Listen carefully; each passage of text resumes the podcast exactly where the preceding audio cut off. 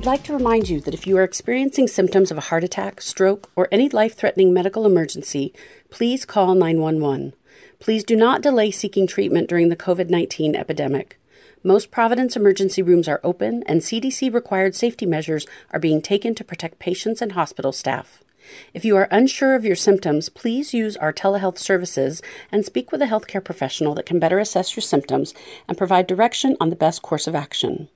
Please do not let the worry of COVID 19 cause delay in seeking out treatment if you are experiencing a heart attack or stroke. Every minute treatment is delayed can be fatal. Thank you.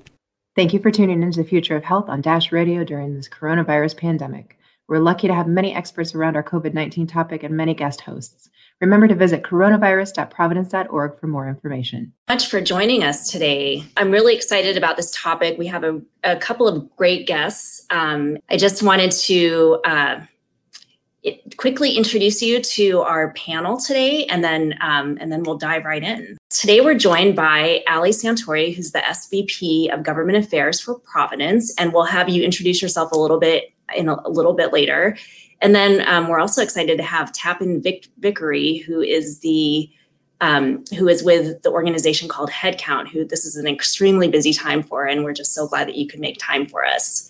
Um, and before we get started, I do have to um, share the disclaimer that this video is for informational purposes only. It's not intended to be a substitute for professional medical advice. So if you have medical questions, please um, talk to your physician or other qualified health provider.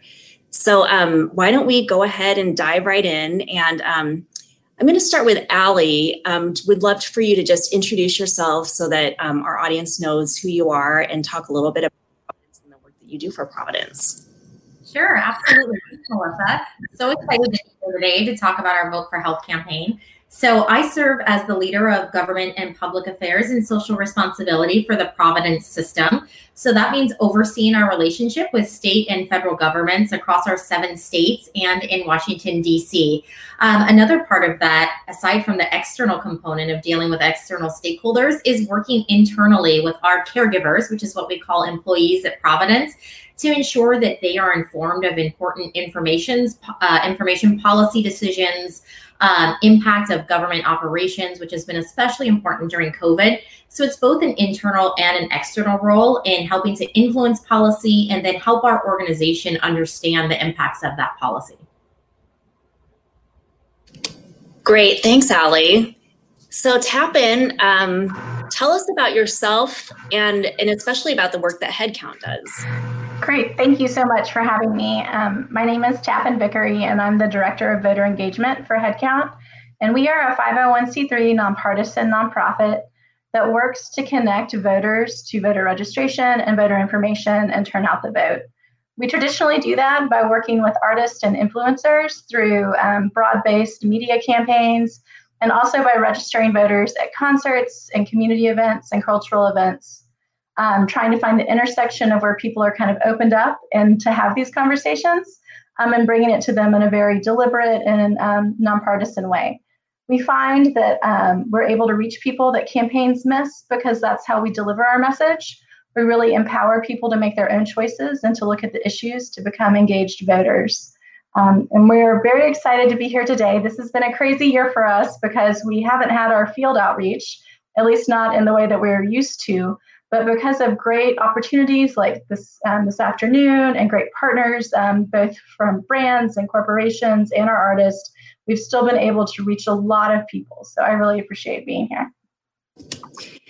Tapan, can you um, talk a little bit? You've been doing this for a really long time. Can you talk a little bit about how this year is different than other years that you've um, done this type of work? Absolutely. So, first of all, the fact that we're not in the field is very different. But what is also different is that um, when the pandemic hit in March, or when we decided to acknowledge the pandemic in March, we um, realized in the middle of our primary season that we did not have a pandemic proof democracy. And all of a sudden, people were facing the choice between going to be heard at the polls and cast their vote and keep themselves safe and follow the guidelines that have been put forth through the quarantine. And every state runs their own election system. And every state has a different process for people to vote outside of election day, whether that's in early voting or during um, vote by mail or in person absentee or what's called mail in voting. And because of the distinction, there's no universal way for us to communicate what is happening. You really have to be dialed into what's happening at the state level. And so for us, it's been a lot of mobilization around hyper local election issues and communication around those to make sure that people have the information that they need to make their vote count. And it's an interesting bridge because we know that voter participation goes down a lot during local election years. Like, you know, in 2016, we had 56% participation. In a local election, you're doing really well if you get 20%. And now all of a sudden, people are paying a lot of attention to their local policymakers and a lot of attention to how they can access government. So it's really showing a lot of the power of local government and um, the bridge between access to being heard and who your policymakers are. So is 56% nationally and 20% locally, is that success for this year or what? What is your? I, I never consider that to be success. I mean, what's great about our country is people have freedom of choice. And so some people choose not to vote and some people choose not to be registered. And I respect that because they have that freedom. I would sincerely hope that our participation rates go up significantly. Um, because we can only have equal representation when all the different demographics of our country are represented at the polls and they elect leaders that represent everyone's interest. We have the most diverse voting electorate in the history of our country this year, with one third identifying as being non white. And because of that, we have more opportunity to see diversity during the election process than we ever have before. And within that, Gen Z is really cool. Gen Z, which we define as 18 to 24 year olds, 45% of them identify as being non white. And one in 10 Americans of all ages this year was not born in the United States of America that's eligible to vote. So one in 10 eligible voters is um, from another country or started in another country and is home here now. So, you know, we have this incredible range of diversity but we also have a lot of barriers and a lot of procedural barriers that keep people from voting. And so it's my sincere hope that with through campaigns like ours, we have right now what's called uh, Make Your Vote Count campaign, where we really break down the different ways you can vote and all the ways that your vote could be challenged each state.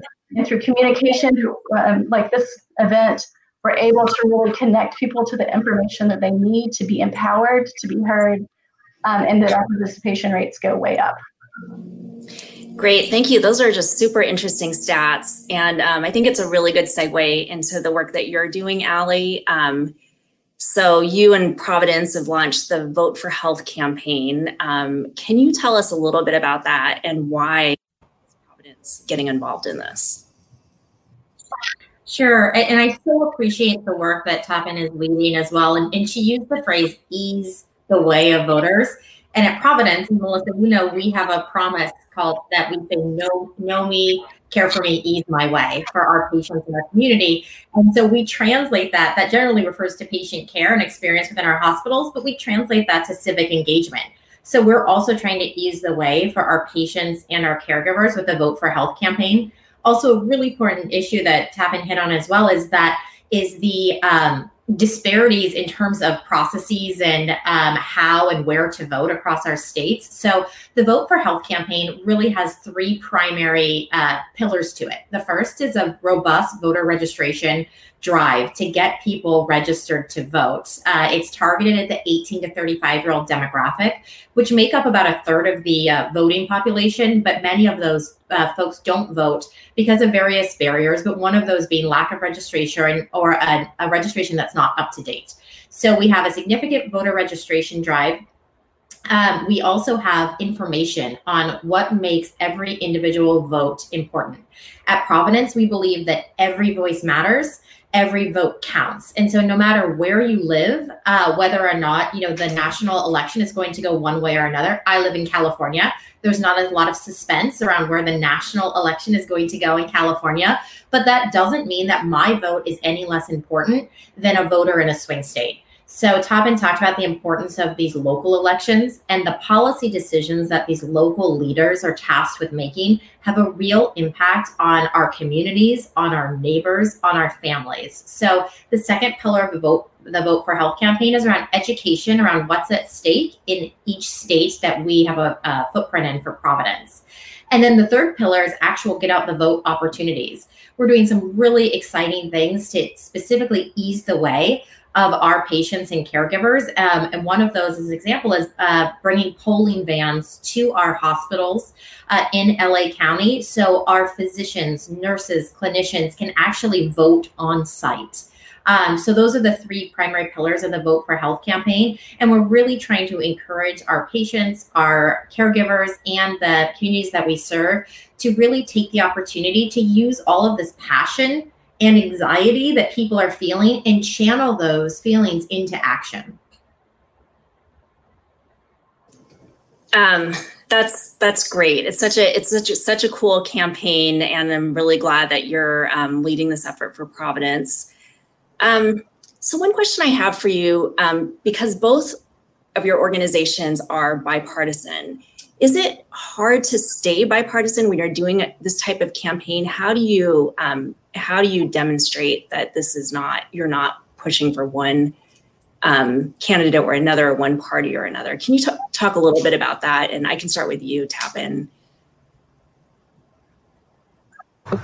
That's always the hardest question, right? Um, because we all have our own personal opinions. But I'll tell you, HeadCount's driving force since we have started is that democracy is better because of participation. And we are a ground up organization. We did not have staff for a very long time. We started off as being volunteer based, and we continue to have volunteers that are from every walk of political life. And it keeps us very honest to our mission because we believe in democracy. And if you believe in democracy, it's easy to stay nonpartisan because if one set of ideals is making all of the decisions, then you've stopped growing as a country and you've stopped challenging yourself to be better. So, because we believe in democracy and the democratic process, and that's represented both with our artists and our volunteers, it's been it's pretty easy. Now, are there people out there who want to pin me or pin us one way or the other? Of course. But in our core values, and we know who we are and we know what we're doing is right, um, and so there's never a challenge that I'm afraid afraid of because I know that we're we're truly nonpartisan through and through. Can you talk a little bit about it, Allie? Yeah, I would say that the, uh, at the foundational level, the Vote for Health campaign is about individual empowerment. So it's really about encouraging individuals to make a plan for themselves and to understand how to access avenues to participate in democracy in, in the process. Um, I so agree that participation is fundamental to democracy. Diversity of thought and opinion are also fundamental to democracy. And so the campaign is truly about each individual making a plan for themselves to express uh, through civic engagement what's important to them. Great. Um, so Another question for you has to do with health. What does health have to do with voting? How do you make that connection? Yeah, so I'll, I'll, I'll start and talk about that. Um, you know, public policy has a tremendous impact on the health of individuals and the health of our community. That's everything from health access to healthcare services via health insurance coverage, the availability and affordability of health of health insurance coverage, and also the health in a broader context, those social determinants of health, like access to safe and affordable housing, um, access to clean water, um, you know, the health of our planet. It is something else that we also consider at Providence as important to us. Um, you know, our, our vision is health for a better world, and that encompasses all different kinds of health. And all of the facets of health are impacted at the ballot box. They're impacted by policy decisions that elected leaders make. So we really want people to understand and take a holistic pro- approach to how they're going to vote and to really understand the impact that their vote has on the health of themselves and the health of their communities. Sorry, just trying to unmute. Um, Tappan, can you talk a little bit about uh, the connection that you see between health and voting? Absolutely. Um, well, like many of us in the world, I am um, beginning to have aging parents and I have children. So, in both of these intersections, more so than I think I ever saw in my personal life, um, I see the impact of both public health, health and policy decisions that are surround environmental justice and public health justice um, happening about clean water and access to safe buildings and things along those lines. Um, and then also, you know, as my parents and in laws are transitioning into another phase of life, I'm realizing the incredible impact of having ex- access to public support and programs for them in their next phases. And, you know, I think for us um, at Headcount, we have also run campaigns where we're trying to help the artist community and musicians connect with resources to get health insurance. A lot of them are not, you know, they're independent independent contractors that even that would be for many are street musicians and making sure that they have coverage and have access is something that we've worked on as well. And I think that anytime the health of our nation is like in front of us, like we know that it's a tiered situation where we do better as a country if we have policies that support good public health. And our policies come from our local policymakers who are protecting the watershed that our children drink from all the way up the line. And so there's there's a very clear correlation between the two for us. Yeah, and I see that we have a comment here just saying that it's it's great. It's great that Headcount works with the entertainment industry so that's a really interesting connection. Um, so you have a campaign called The Future is Voting. Can you tell us a little bit about what that is? Sure. Well, this goes directly towards what I believe is a public health issue. Um, we started the Future is Voting campaign in 2018 and the ramp up to this year, and it was inspired by what happened at Marjory Stoneman Douglas um, in the Parkland shooting. And at that moment, uh, there was a call to action from students there that said, go pre register to vote. and it was tremendous. And then we supported um, that their campaign to simply register voters without a stance on any particular issue. And since then, we've been really um, targeting 18 year olds, 16 um, year olds in states where we can, and really making sure that we are giving very young people information they need to vote you know, it was 1971 when 18 to um, to 20 year olds were given the right to vote, and because that was a, the last group of people that received the right to vote um, nationally, there has been a lack of um, support. Some states have actually prohibited teachers from talking about this in the classroom.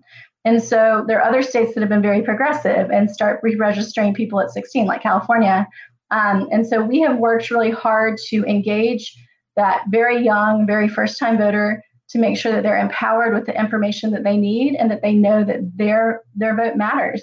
And we have seen an increase in turnout. We saw it in 2018, um, and I believe that we will see it again um, this year, where we're seeing those 18 to 19 year olds really step up for their first election and show that they are going to be voters. And once somebody votes for the first time, they'll be voters for most of the rest of their life. And so it's that first election where you want to find someone and give them their voice. And we do believe, as I mentioned earlier, with our statistics and everything else, that we do believe that this voting block will define who we are as a country if we listen. And so, and the only way we're going to, I say, you can't show up. You can't be the boss if you don't show up. And so, our democracy is ours. So we just all have to show up and, and be the boss. Yeah, I mean, what are you doing to reach that younger population and what do you think is going to make the difference that actually gets them out to vote? Right. So, we have a we're doing everything we can, anything we can do, but mostly we're working with um, partners and artists. Um, we've worked really closely with Ariana Grande, with Billie Eilish.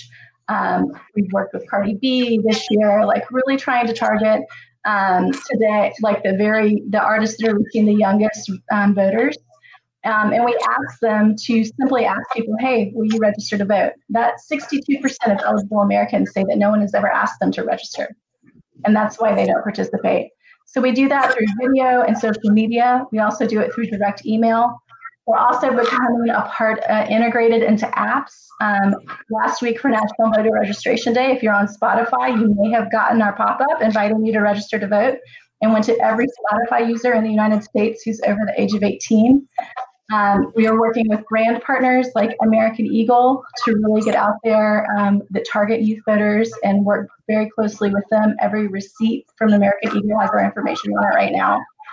So, really putting ourselves in front of young voters um, as visibly as we can with culture. We know that campaigns do not reach out to young voters. They're not the people who are getting the text messages and everything else that the three of us might be getting um, because they're not the low hanging fruit. And the campaigns want to demonstrate that they've had higher impact. So we are reaching them. We aren't young voters. Are you saying? Just based on your title that you're older than 24. Maybe though. Forgive me, but yes. Um, but yeah, so I mean, you know, we're we're getting out there every way we can, and it is um it's working. It is definitely working. I don't know if you guys saw um, National Voter Registration Day, which is a coalition-based effort that RIS last Tuesday um, had its record year with 1.5 million people registering. It's amazing. Um, so we're, we're bridging the gap, you guys. We really are bridging the gap, uh, and it and it's ongoing. It doesn't stop. Um, and some of the questions, and I will say this, and I know I'm probably taking too much time on this, but um, people are embarrassed to let you know if they have very simple questions about voting. So if you have a person in your life who's not really talking about it, most likely they're nervous about asking questions like, what ID do I really need to have? Nobody wants to walk into that situation yeah. and feel like they're going to make a mistake. It's embarrassing. And I think we, a lot of us can identify with that. Um, so being an ally to your friend, if you are a confident voter, is something that can really make a difference and being a resource for them. Um, yeah, that's such a great point um, that that people do have really basic questions and just um, this is a situation where there are no dumb questions. Partly because the, the rules change all the time in different states so um, so are really, rules that have changed within the past two weeks and gone back yeah. in states right now. Yeah yeah. Anyway that's a great point. Um, Allie, I know that the younger voting bloc is also one of the target audiences for the Vote for Health campaign. What are you doing to reach out to that audience and how, how important are they um, to health and healthcare issues? Uh, I mean, they're incredibly important. And so I, I so admire all the work that Headcount is doing uh, to reach out to that younger voting bloc we have used our um, our healthcare platforms uh, and our interactions with patients to reach out and encourage them to vote. So in many of our emergency departments, we've attached a, a, a card for people to register to vote to patient visit summaries. So that's already reached tens of thousands of patients across the Seattle area and in Portland. Uh, we have also um, partnered with influencers on social media, with NBA players, and talking about formulated a campaign around my why, why I vote, because voting is very personal. Like I said, this is in, about individual empowerment. Um, and it should be personal. And so we've uh, engaged influencers across the entertainment industry and uh, the sports industries to talk about their why, why they vote, and encourage these younger voters to vote as well.